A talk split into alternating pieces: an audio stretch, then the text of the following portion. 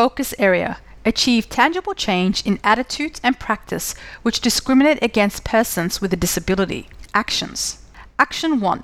Develop a disability and inclusion action plan, DIAP, through a consultation process. Action 2.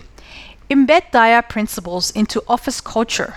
Ensure access is a standing item on all team meetings and DIAP included in staff induction packs.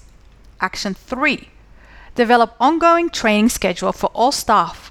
Options to include the water we swim in, open your mind, autism in the community, AMAZE, deaf awareness training. Action 4. Producer to participate in Arts Access Arts Disability Action Plan Training, ADAPT, over two days. Action 5.